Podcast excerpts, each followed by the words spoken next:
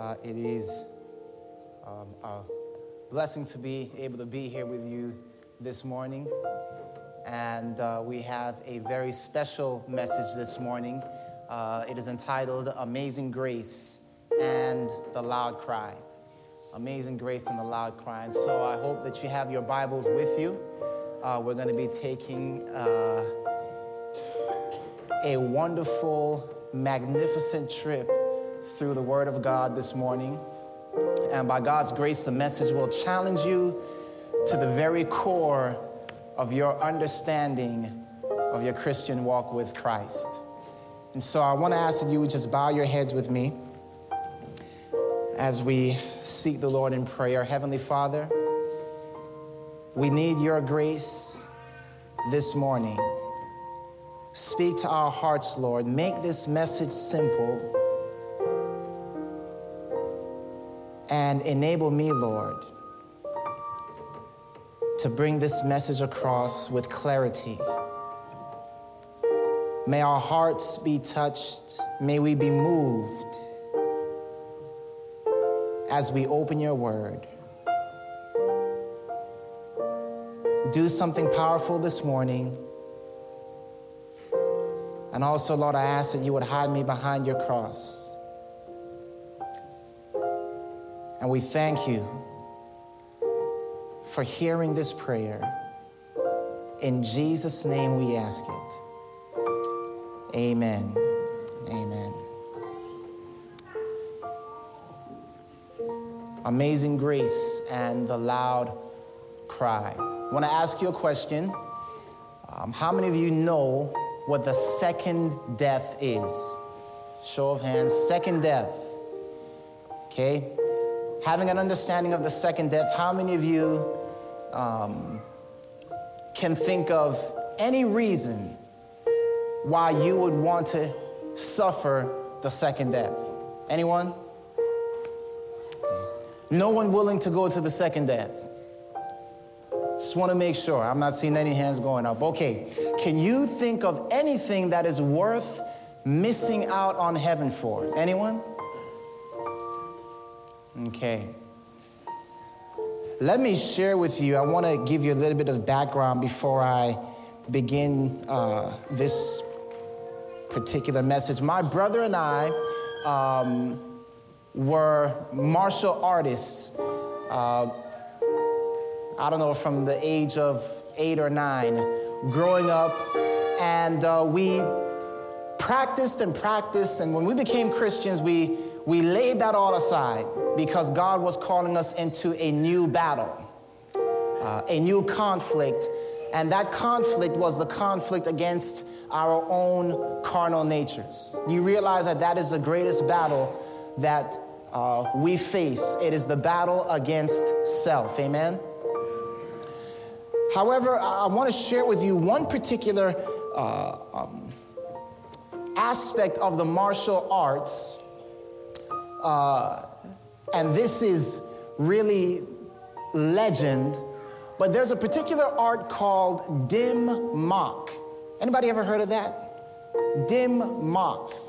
And what dim mak uh, represents or means is the death touch. The death touch. And the way that this supposedly worked was that a person, uh, a martial artist, could, could hit his opponent at a certain in a certain place in his body at a certain time of the day, and if the hit was delivered just right, uh, that person may be injured, uh, uh, initially injured, but walk away feeling okay. But in a matter of days or sometimes weeks, the person would expire, they would die. And so when the hit was delivered, the person was as good as dead, though he was still living. And uh, as you look at this, really, uh, that's nothing but spiritualism uh, for a human being to supposedly have that kind of, of power, uh, which a lot of the martial arts is based on spiritualism. But I, I learned the lesson in Christianity very early, and that is for every counterfeit, there is a genuine. And it is then that I began to realize that there was a death touch in the Bible. How many of you knew that? well, I want to share it with you this morning. In Genesis chapter 3 and verse 15, Genesis chapter 3 and verse 15, listen to what the Bible says here. It says, And I will put enmity between thee and the woman, and between thy seed and her seed. It shall bruise thy head, and thou shalt bruise his heel. This prophecy is speaking about Jesus Christ, the seed who was to come, who would ultimately bruise the head of the serpent, while the serpent was to bruise his heel. They were to be in conflict, and both of them were to deliver a blow to each other. Jesus' blow would be delivered where? To the head of the serpent, and the serpent's blow would be delivered to the heel of the seed. So, where was this accomplished? When did this happen? The answer is found in Luke chapter 23. Luke, the 23rd chapter. I'd like for you to notice with me Luke 23 and verse 33. When you get there, please say amen. The Bible says, And when they were come to the place which is called Calvary, there they crucified him and the malefactors on one, one on the right hand, the other on the left. Jesus was crucified or received his touch, his blow, where? On a hill called Calvary. Now, uh, it's interesting as you look at this word Calvary, the place where Lucifer, where the serpent had delivered uh, this blow to Jesus, and we're told the blow would not be a fatal one, it would only be to the heel. But this very place where Jesus received this wound, where the devil thought he had obtained the victory, in that very blow, in the very place where Jesus died, a place called Calvary, the word Calvary actually means cranion in the Greek. Sounds like our English word, cranium.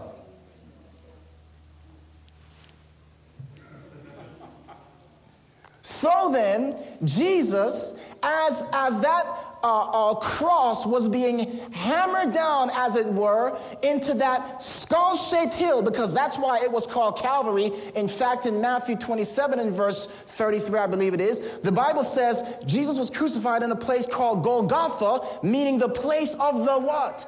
Skull. So the question is, whose skull shaped hill did that symbolize? As Jesus' cross was being hammered down, whose skull, as it were, was being pierced by the very death of Christ? Satan. Somebody can say, Amen. In other words, beloved, it is as though Jesus delivered a death touch. In that very moment, through the death of Christ, he delivered a blow to Lucifer that though Lucifer is still alive, he is as good as dead. A death touch. It's amazing. The Bible says that when Jesus died, there was a great what? Earthquake. Remember that? So, what happened to that skull shaped hill when Jesus died? it broke. I like to put it this way that Lucifer's mind was blown. that Jesus would die for sinners like you and I. That he would die for the very ones that put him to death. And so, beloved, at Calvary, we see demonstrated by the Grand Master Jesus Christ himself the death touch I want you to realize that not only does the cross symbolize uh, uh, uh, this blow to the mind of Lucifer, but beloved, it is designated to also deliver to us a death touch. You see, our minds are also carnal, hard. You ever heard somebody say you're hard headed? Carnal, hard, rocky, and, and, and the only way that we can be broken The only way that we can truly come to repentance and come to, to understand the amazing grace of Jesus Christ is to have our minds blown at the cross of Calvary. And so Jesus wants to deliver to us a what? A death touch. A death touch. I want you to turn in your Bibles with me to Revelation chapter 18 because I want you to understand that when the death touch is delivered, though the person is alive, he's as good as what? As dead. And here's what I want to share with you this morning. This is going to be our theme that the latter rain, the latter rain cannot fall unless God has a people who are as good as dead. As good as dead. Notice with me Revelation 18. Very good. As good as dead, dead to what, everyone? To self. Notice with me Revelation 18, verse 1 and 2. Revelation chapter 18, verse 1 and 2, the Bible says, And after these things I saw another angel come down from heaven, having great power, and the earth was lightened with his glory. And he cried mightily with a strong voice, saying, Babylon the great is fallen, is fallen. We take these verses and we understand that they are a, a, a reference to what we call the outpouring of the latter rain, when this angel descends, it is to add its voice or its power to the three angels' messages. And this angel, when it descends with two things, glory and what? Power, it will add those very two things to the three angels' messages glory and power. And it is this added glory and power that is going to bring multitudes and multitudes of people into God's remnant church. Amen? However, God's remnant church must first experience this self same what? Glory and power. We cannot give what we do not have. We cannot give what we have not first experienced. And so God wants us, beloved, to experience this outpouring so that we can then go to the world and give it to them in practical, not only words, but also in practical demonstration. Amen? The question is, what is this outpouring? I want you to notice with me Zechariah chapter 12. Zechariah chapter 12 We're going to take a look at verse 10. Zechariah chapter 12, verse 10. I want you to notice what the Bible calls this outpouring. Zechariah 12, verse 10. And I will pour. I will do what, everyone? Pour upon the house of David and upon the inhabitants of Jerusalem the spirit of grace and of supplication. Listen and they shall look upon me whom they have pierced. And they shall mourn for him as one mourneth for his only son, and shall be in bitterness for him as one that is in bitterness for his firstborn. The outpouring of Revelation 18 is synonymous with this pouring out of Zechariah 12, verse 10. And we're told that this pouring out is a pouring out of the spirit of what? Grace. So, God's church is to receive in the final days a special outpouring of the Spirit of what, everyone? Grace. Hence the title of our message Amazing Grace and the Loud Cry. Makes sense so far? Makes sense so far? Very good. Amazing grace and the loud cry. In fact, let me read a few quotes to you. Acts, from the, Acts of the Apostles, page 55. Listen to how the spirit of prophecy likens the outpouring of the Spirit of God, the latter rain, to grace. Listen. But near the close of earth's harvest, a special bestowal of spiritual grace is promised to prepare the church for the coming of the Son of Man. Here's another one Faith I Live By, page 334. We must seek his favors with the whole heart if the showers of Good, you got it. If you see me do this in the next couple of quotes, all you just you say great. Just expect, okay? We must seek his face with the whole heart if the showers of are to come to us. Very good. Uh, Testimonies to Ministers, page 508. Let us with contrite hearts pray most earnestly that now, in the time of the latter rain, the showers of may fall upon us. Bible Commentary, Volume 7, 984. We must not wait for the latter rain. It is coming upon all who will recognize and appropriate the dew of the dew and showers of that fall upon us. The whole earth is to be filled with the glory of God. You see, beloved, the final outpouring of the Spirit of God is an outpouring of grace. But not just any kind of grace. What kind of grace? Amazing grace. So the question then becomes what is grace? What is grace? We know the term, we hear it often grace is a favorable act. You know, uh, undeserved favor. Well, the question is where was this grace demonstrated? Where, what was the undeserved favor? Any, can anyone tell me? What was the undeserved favor that we as humanity got? Calvary, the death of Christ. You see that? Everything is pointing us right back to where? To the cross of Christ, the place where the death touch is delivered. Why I believe that God needs a dead people. I don't know if you caught that. God needs a dead people in order to pour out his spirit. And so this, this, this outpouring is a pointing back. In fact, Mind, Character, Personality, Volume 1, page 249. Listen to how Ellen White describes amazing grace. Listen. God might have sent his son into the world to condemn the world, but amazing grace.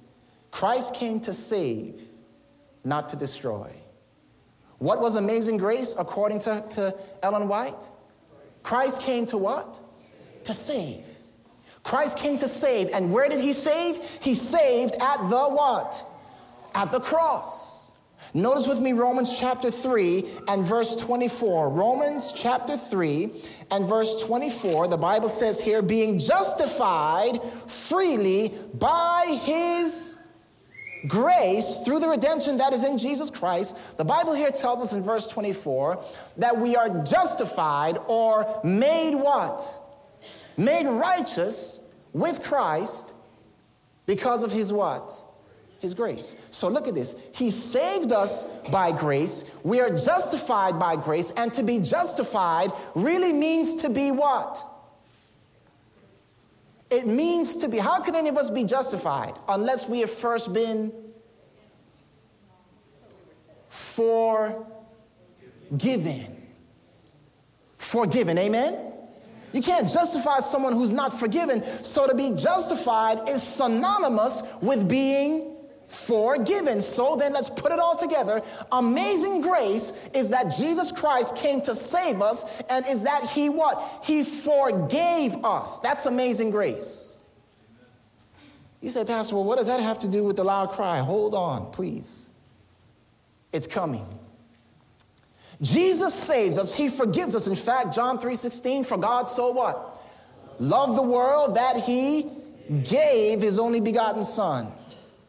That whosoever believeth in him should not perish but have everlasting life. So there's something then special about this forgiveness, also known as grace, that is important for God's people to understand so that their minds may be blown so that they will receive the death touch so that God can have a dead people ready to receive the outpouring of his grace and to take that very same outpouring to the world. Amen? I want you to notice with me 1 Corinthians chapter 1 verse 18. You'll remember that this angel in Revelation 18 descends with two things. What are those two things? glory and power. power. 1 Corinthians 1:18. What is that glory and power? 1 Corinthians chapter 1 and verse 18. Listen to what the Bible tells us. 1 Corinthians 1 18, the Bible tells us here, for the preaching of the cross is to them that perish foolishness, but unto us which are saved, it is the what? Power of God. What is the power of God, everyone? The power of God is the what? Is the cross. Therefore, when this angel descends with power to add to the three angels' messages, what is it descending with? It is descending with a message of the cross. And you say, Pastor, that doesn't make any sense. Uh, we already understand the cross. As Seventh day Adventists, our message is the Sabbath. Our message is the law of God. We got the three angels' messages. Yeah, everybody else out there, yeah, they're preaching the cross, but we can't preach what they're preaching. We've got to preach the three angels' messages. Let me share something with you, beloved. What the world understands, what the other churches understand as the cross is not the cross. That sounds shocking, but tonight's message, you will understand how important the cross is to the three angels' messages and why, without making the three angels' messages cross centered, the three angels' messages cannot have the power that they need to have to bring people into this church by the thousands. So, tonight we're going to learn how to build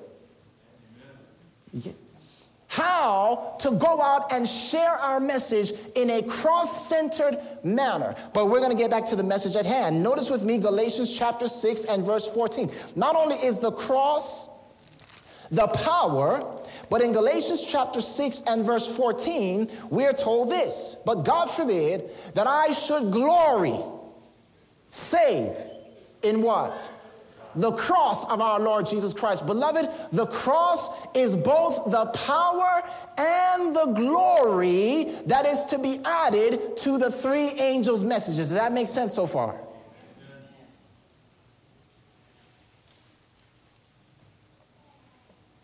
Now, let me ask you a question.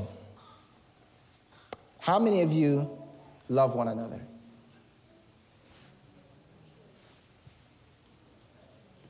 Raise your hand if you, if you love more than four people in this church. Raise your hand if you love the person sitting next to you. You're like, I better raise my hand. I know I don't know you, but that'll be rude. okay, I'm gonna come back to that question in a minute, in a moment. Counsels to Teachers, page 532. The message of the renewing power of God's grace will be carried to every country and clime until the truth shall belt the world. The message of the renewing power of God's what, everyone? Grace. Remember, if we don't understand grace, then we cannot take that message of grace to where? To the world. So God is calling us to understand this message of grace. There's a reason why the three angels cannot go forth in power because God's people apparently are missing something about the cross. They are missing something about grace. They must in some way or another be, be just, you know, skimming over that message and focusing on, on what they think are the crucial things. And the angel comes saying, guys, guys, remember the cross? I, I know what you're preaching, but don't forget to leave out or don't forget rather the, the cross. Don't forget the grace of Christ. Don't forget. Because this is what's going to add power to the message. How many of you would like to see power added to our message? Where you just go out and preach and you got thousands of people just going, okay, where do I sign up? Oh, for that day, beloved, that day is on the verge of coming. Listen. Review and Herald, October 6, 1896. Ellen White says this When the latter rain is poured out, the church will be clothed with power for its work. But the church as a whole will never receive this until its members shall put away from among them envy, evil surmising, and evil speaking. Those who cherish these sins know not the blessed experience of love. They are not awakened to the fact that the Lord is testing and proving their love for Him by the attitude they assume toward one another. The attitude we assume one to another. Remember, for God so what everyone? Loved the world that he gave his only begotten son. Love is demonstrated in its fullness at the cross. How is it demonstrated? That love is demonstrated in the fact that Jesus forgave us. Amazing what? Amazing grace. So now we're being told that we are being tested by our love for one another. God is trying to see are we really ready to receive the outpouring of the latter rain? Because if we don't love one another, how in the world is God going to pour out his spirit upon us? Amen? How do we love one another? The same way that God loved us. And how did He love us? He He gave. He gave His Son, and His Son forgave us. So let me, let me bring this together here. The way that I demonstrate my love for somebody else is in my ability in Christ, of course, to forgive. You know why God can't pour out His Holy Spirit on the church right now? Because we're holding too many grudges against too many other people in the church. In fact, notice with me Colossians 3 and verse 13. Colossians chapter 3 and verse 13, the Bible tells us here, forbearing one another and forgiving one another if any man have a quarrel against you, even as Christ forgave you, so also do ye. In other words, we're told that as Christ forgave us, we ought to be what? Forgiving one another. That amazing grace that we received at Calvary, if we truly received it, we will give that same amazing grace You get that? We will give it to others.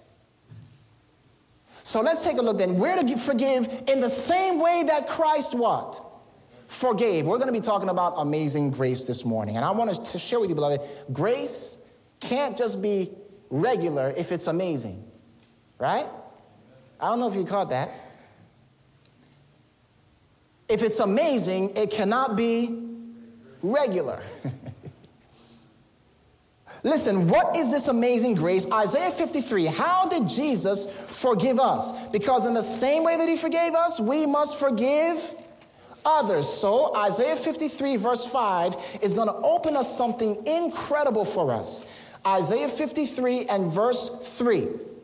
Isaiah 53, verse 3, the Bible says here, He is despised and rejected, a man of what? Sorrows and acquainted with grief. Now, let me ask you a question. Why was Jesus a man of sorrows? Was he like, man, I have to die one day? Man. Man, they just keep picking on me? Man. Why was he a man of sorrows?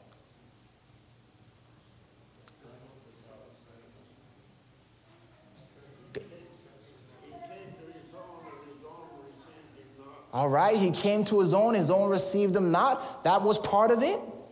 That, that is it, but I want to even make it a little bit more crystal clear so you can see exactly why his own received him not. What did that mean for his own?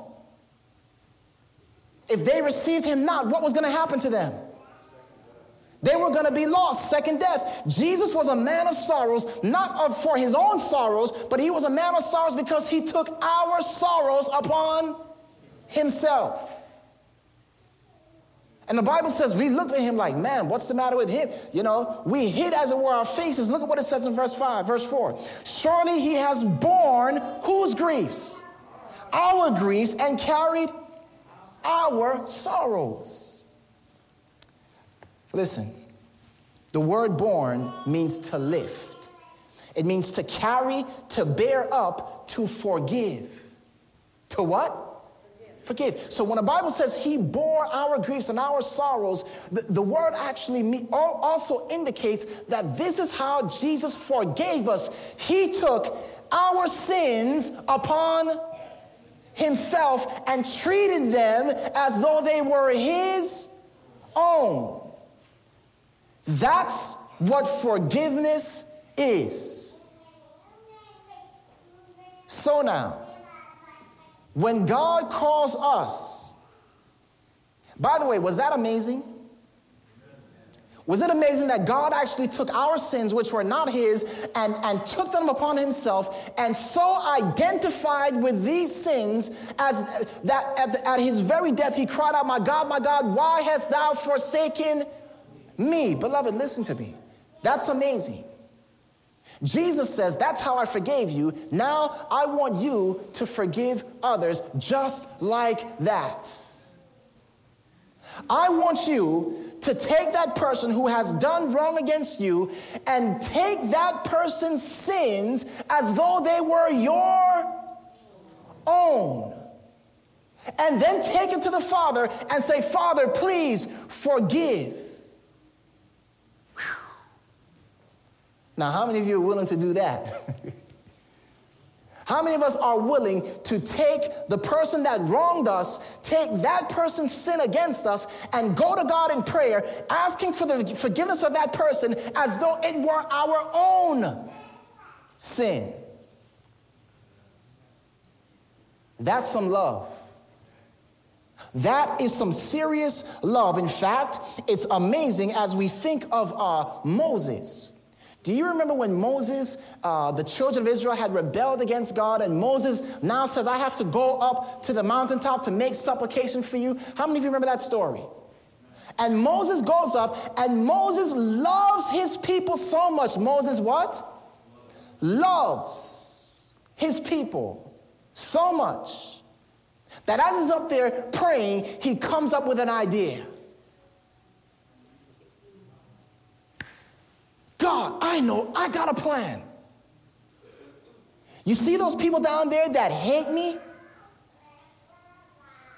And also are rebelling against you, the people that can't stand my leadership, I have a plan. Why don't we, let's make an agreement. Let's act like it was my sin. You know that's what Moses was initially saying. You remember he said, uh, uh, uh, let their sins fall upon me. That was his plea to God, beloved. Now, now, now, it's amazing. It's what? Amazing. amazing that Moses could offer himself in that way for a people who were rebelling not only against God, but against him. Moses was willing to take their sins as his own. Jesus says, That's amazing grace.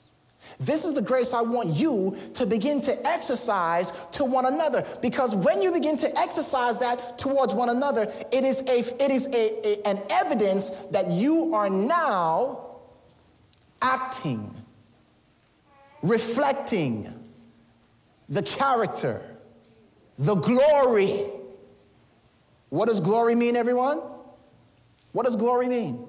What does glory symbolize? It symbolizes character. Remember when Moses said, Lord, show me your glory? And God said, Okay, I'm going to show you my glory. And he passed by Moses and he declared his what? His name or his character. The glory is synonymous with the character. And beloved, when we can forgive someone like that, we are beginning to demonstrate the character of Jesus. Amazing grace. You see, that's why Jesus could pray, Father, forgive them. You know what he did? He said, Father, here's what I want to do. I'm going to take their sins upon me because they don't know what they're doing. So I will take the loss. You know what that's that, you know that's what forgiveness is. Forgiveness is you saying, I'll take the loss. Because what do we like to do? How many of you like justice? I demand justice. And if you don't tell me you're sorry, I'm going to make you pay. Not until you fall down and worship, I mean, ask for forgiveness. Will I forgive you? I'm going to make you pay because I demand justice.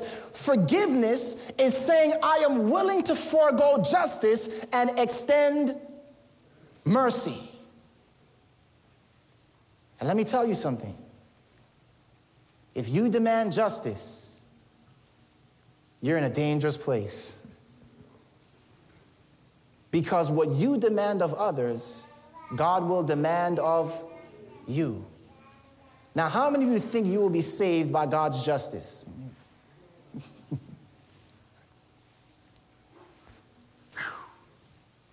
nope. We will be saved not by his justice, we will be saved by his. The wicked will be lost because of God's justice, the righteous will be saved because of God's grace, God's mercy. So when we demand justice, I'm not talking to so and so, and that's the way I'm going to make them pay. Since they're not going to come and pay me, forget or pay me by asking for, for my asking, uh, you know, saying I'm sorry, I'm going to make them pay this way. Justice will be served.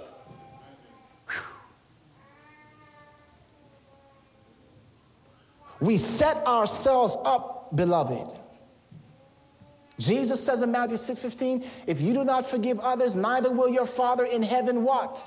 Forgive you. This is the amazing grace that God demands us to have, that God says this is what we must have as a people. In fact, in Matthew 5 in verse 43, notice with me Matthew 5 verse 43 where Jesus begins to talk about perfection. Matthew 5 in verse 43, the Bible says here, uh, um, you have heard that it has been said, Thou shalt love thy enemy and hate thy, or love thy neighbor and hate thine enemy. But I say unto you, love your enemies, bless them that curse you, do good to them that hate you, and pray for them which despitefully use you and persecute you, that you may be the children of your Father which is in heaven.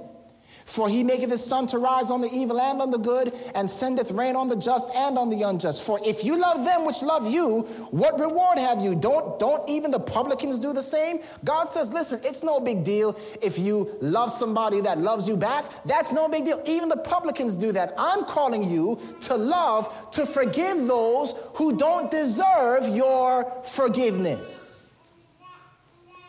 And notice what he says, so that you may be the children of your Father in heaven.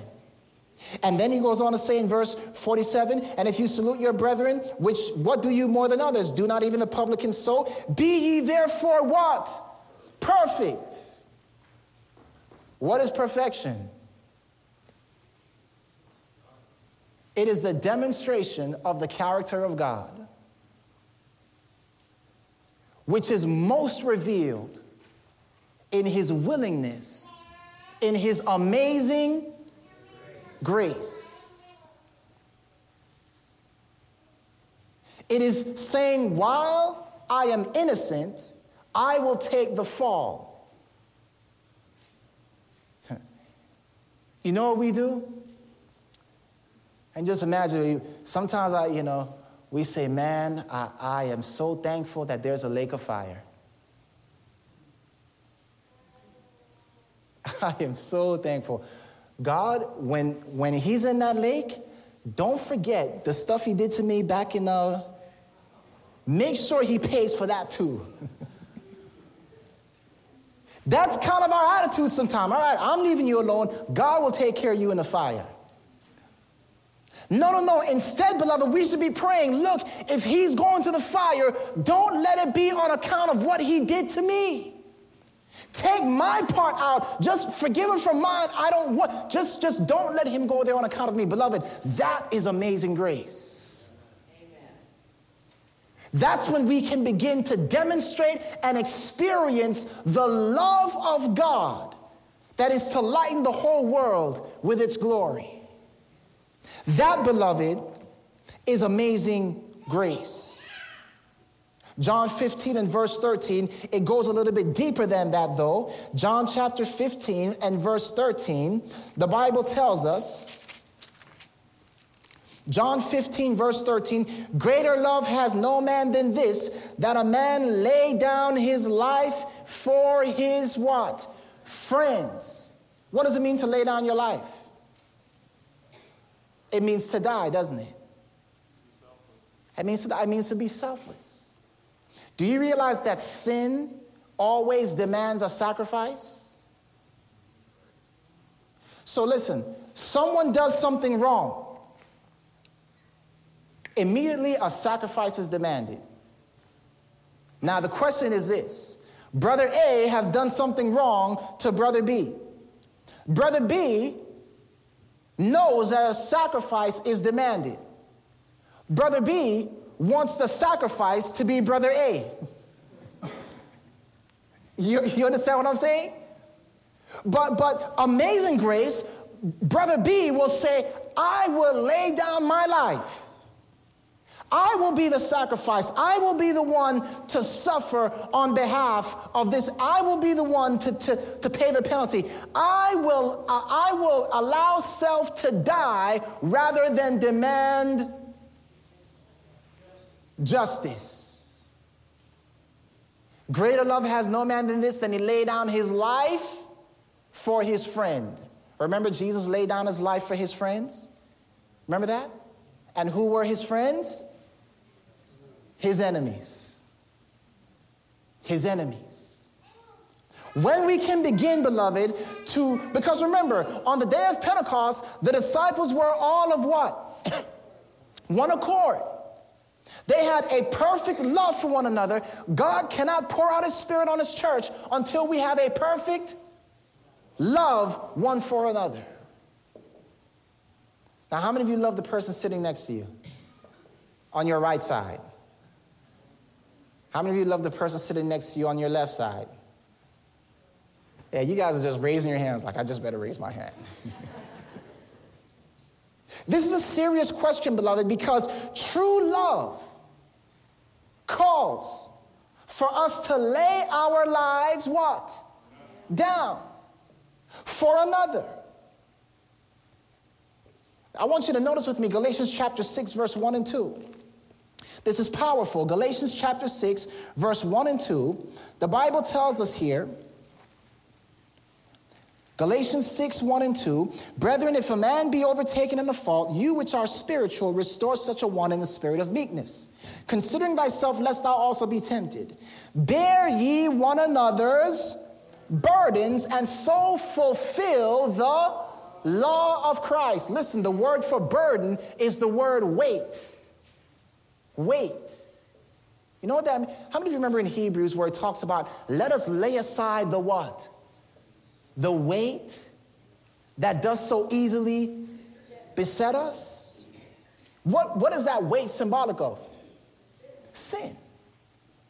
So notice what the scripture is telling us here in Galatians 1 and 2. It says, bear one another's sins. In other words, don't demand a, forgiveness of one another's. Rather, you be the one to do just like Jesus did.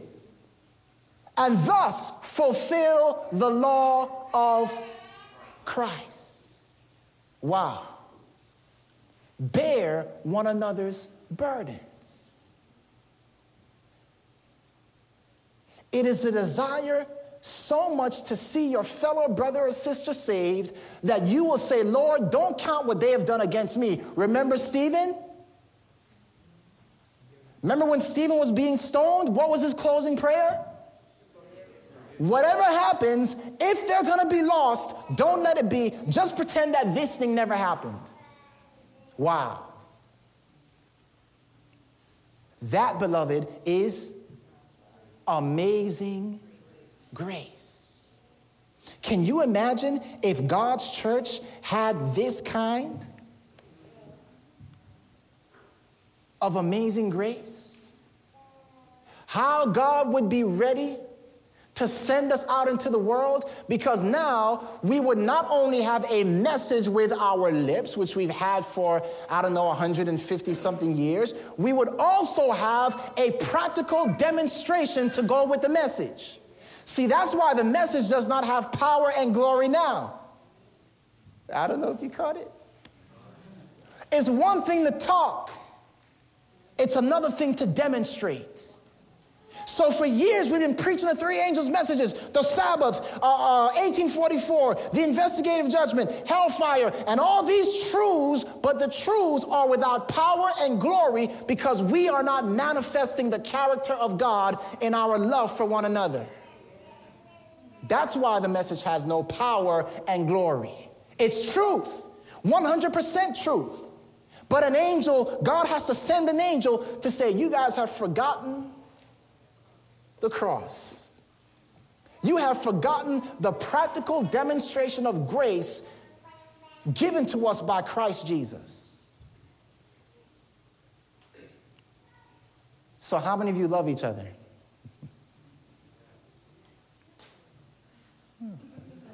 How many of you are willing to take that sin that someone else in this church or some other church somewhere has done to you and is right now willing to say, okay, Father, forget about it?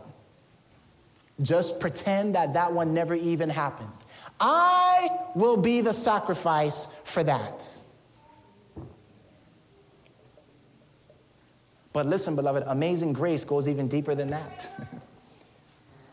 because remember, Jesus said uh, that we must be willing to lay down our life.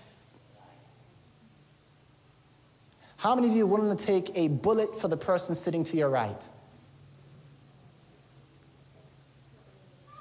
Woo! I could go with the other stuff, but not that one. How many of you willing to take a bullet for the person sitting to your left? Oh, man, guys, don't be offended at each other, okay? You're like, you better raise your hand. Listen, beloved, the Bible tells that we should love one another as Jesus what? Loved us. And how did he love us? He gave himself for us. He died for us. So, beloved, what it's actually telling us is that God's people must get to the place where we are willing to actually physically die. What? Physically die to save the life of any given person in this church. Not just the person on your right, or the person on your left, but any given person in this church. That's what love is. That is what love is. Now, how many of you love everybody in this church? Okay, yeah, be honest. Wow. I guess I need some grace, huh? I guess I need amazing grace. You see, beloved, there's a reason. You, you got to understand the early church, they were willing, literally, willing to die, to die, not only spiritually die, but to die for one another. Here, if I don't know you, I mean, yeah, I'll die for my for my children. I'll die for my husband. I'll die for my wife. I'll, I'll, die for my parents or my real close friend. But I don't know the guy sitting over there, so why would I die for him? Oh, yeah, I love you, but I won't die for you. You see, beloved, we are in some serious need of amazing grace. That's why the, the message cannot go forth with power because we're not willing to die. But, beloved, amazing grace goes even deeper and further than that. See, our love is not potent enough yet. And here is where the challenge comes. Listen, I want to read from you Desire of Ages, page 690. Ellen White says this of Christ's uh, final moments uh, in the Garden of Gethsemane. She says this Three times he has uttered that prayer Three times has humanity shrunk from the last crowning sacrifice. But now the history of the human race comes up before the world's Redeemer. He sees the transgressors of the law, if left to themselves, must perish. He sees the helplessness of man. He sees the power of sin. The woes and lamentations of a doomed world rise before him. He behold its impending fate, and his decision is made. He will, he will save man at any cost to himself. What did that any cost include? By the way, before we even go there, that any cost to himself, we might sum it up in two words amazing grace. Amazing grace is the willingness to save another at any cost to yourself. What cost was Jesus willing to pay to save us? Not only was he willing to die the first death, he was willing to die the second death. Now that is amazing.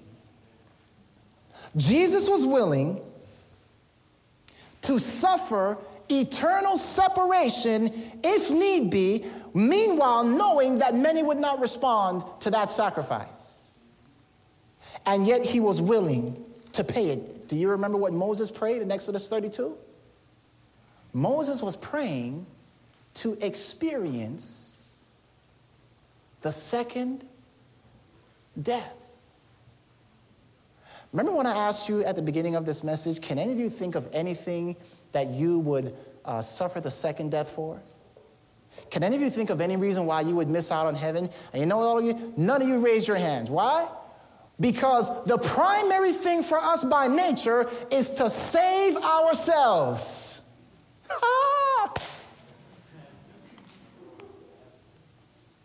I want to get to heaven at any cost.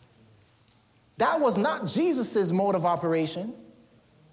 In fact, we are told that Jesus did not count heaven a place to be while we were what? Lost in our sins. So Jesus' primary goal was not to go to heaven. Did you hear that? His primary goal was not to go to heaven. His primary goal was to fulfill the will of the Father and to save others at any cost to himself. Moses Blot me out. The term blot me out is a reference to the book of life. Blot me out. Moses was willing to suffer the second death that Israel might be saved. And he prayed that prayer earnestly. Did God answer that prayer of Moses? Did he? Will Moses be blotted out? No, no, no, no, no, no, no. The fact is, in praying that prayer, Moses manifested the character of Jesus Christ. Beloved, are you willing to suffer the second death for your friends? Are you willing to forsake your place in heaven that your friend might be saved? Now, who we talking about? Your friend. Your enemy. So let me make this real practical for you. Picture in your mind the person that you like the least. Now, I know most of you don't have that person in you, know, like I love everyone. But let's just say that there was someone that you liked that you just did not like. Picture that person. And now ask yourself, would I be willing, in order to have that person saved, would I be willing to miss out on heaven itself to save that person. That is amazing grace. That is the kind of love that God needs for his people to have. And that kind of love can only come when a death touch has been delivered. You, you understand what I'm saying now? You see, beloved, when we look at the cross of Calvary and see just what it is that Jesus was willing to go through for us, how can we, seeing how he has forgiven us and the length to which he has forgiven us, how can we hold anything against anyone and call ourselves Christian? How can, how dare we? That is audacity. How dare we? Why is God's church unprepared? I want you to notice Matthew 16, verse 24. Matthew chapter 16 and verse 24. Now you'll begin to see these verses in their proper context. Matthew 16, verse 24. Listen to what the Bible tells us here.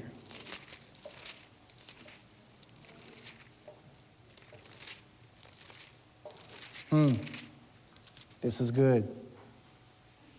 24, then said Jesus unto his disciples, If any man will come after me, let him what?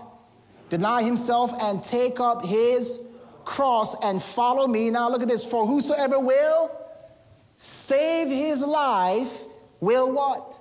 Lose it. And whosoever will lose his life for my sake will find it. Do you realize that heaven will be filled with people who were willing to miss out on it for the sake of somebody else? Have mercy. You see, beloved, the death touch is what we need. That's what we're in need of. Paul experiences death touch because remember Paul said in Galatians 2:20, I die what? Daily. I die daily. You see, beloved, here's a problem. As God's people, we are afraid to die. Isn't that what Hebrews 2 tells us? It tells us that through fear of death, they were all their lifetime subject to bondage. We're afraid to die. And God cannot work with us ultimately until the fear of death is perfectly abolished. Because the Bible says perfect love casts out what? Fear. And let me tell you, the most dangerous criminal is the one who is not afraid to die.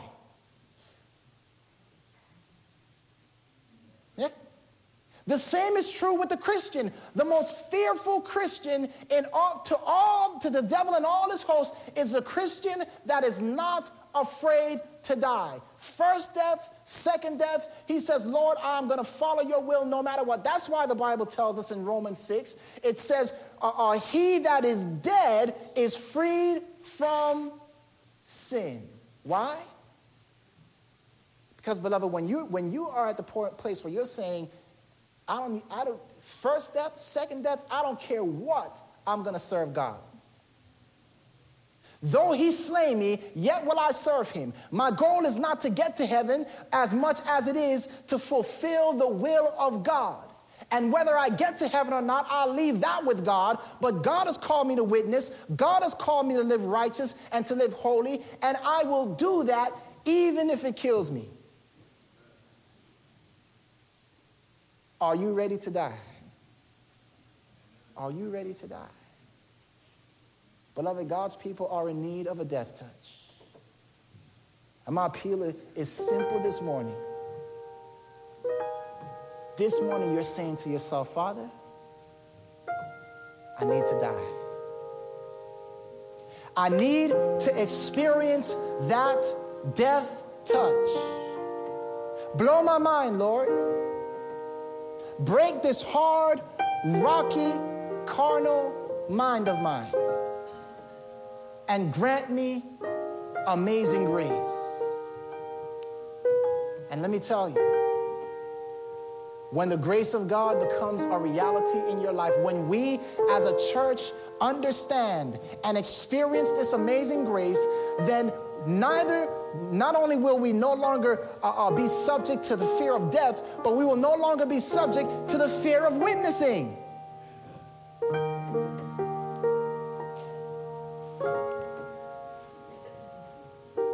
Come on, we're afraid to witness. We're afraid to share our faith. Beloved, when we master the fear of death, there is nothing that can cause us to be afraid anymore.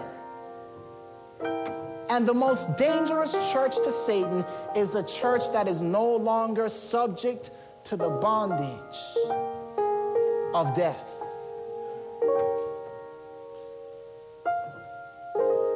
You want to experience a death touch. That's your desire. Lord, I want to experience a death touch, and I want to experience it daily. Grant me your grace. Grant me that death touch. If that's your desire, just raise your hands. Heavenly Father, we are in need of your grace, your amazing grace. Lord, many of us have been subject all our life to the fear of death. But Lord, we have seen today that the cross is that place where we might be touched with death. Father, we have been having too many near death experiences. No, Lord, help us to die fully, not nearly. Help us to experience that ultimate death to self, that Christ may live in us, that we may go forth to this world not only with a message, but with a demonstration that we're willing to lay our lives down for our brethren and even for our enemies. Grant us this grace, Lord, this amazing grace, that we may take the loud cry to all the world and that the world will be filled with your glory and power. And this is our prayer in Jesus' name. Amen.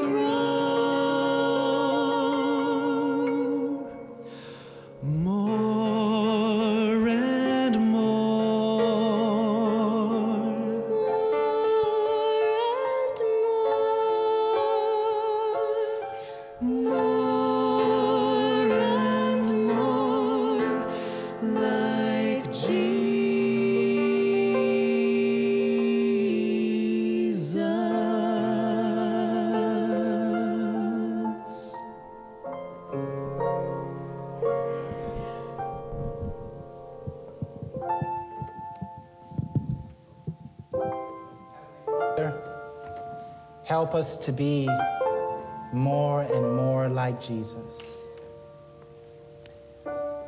On the cross, his enemies mockingly taunted. He saved others, himself he cannot save. Help us to learn that truth, Lord. We're not here to save ourselves. That is up to you. But help us to help save others. Speak to us, Lord. Help us to be more like Jesus. In his name we pray. Amen.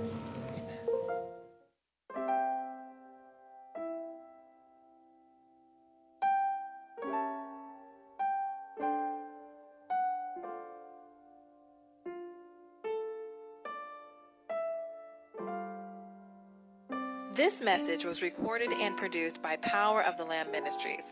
Our mission is to help prepare God's people for the soon coming of Jesus Christ by pointing to the supernatural power of the Lamb of God that gives us the experience of victorious Christian living.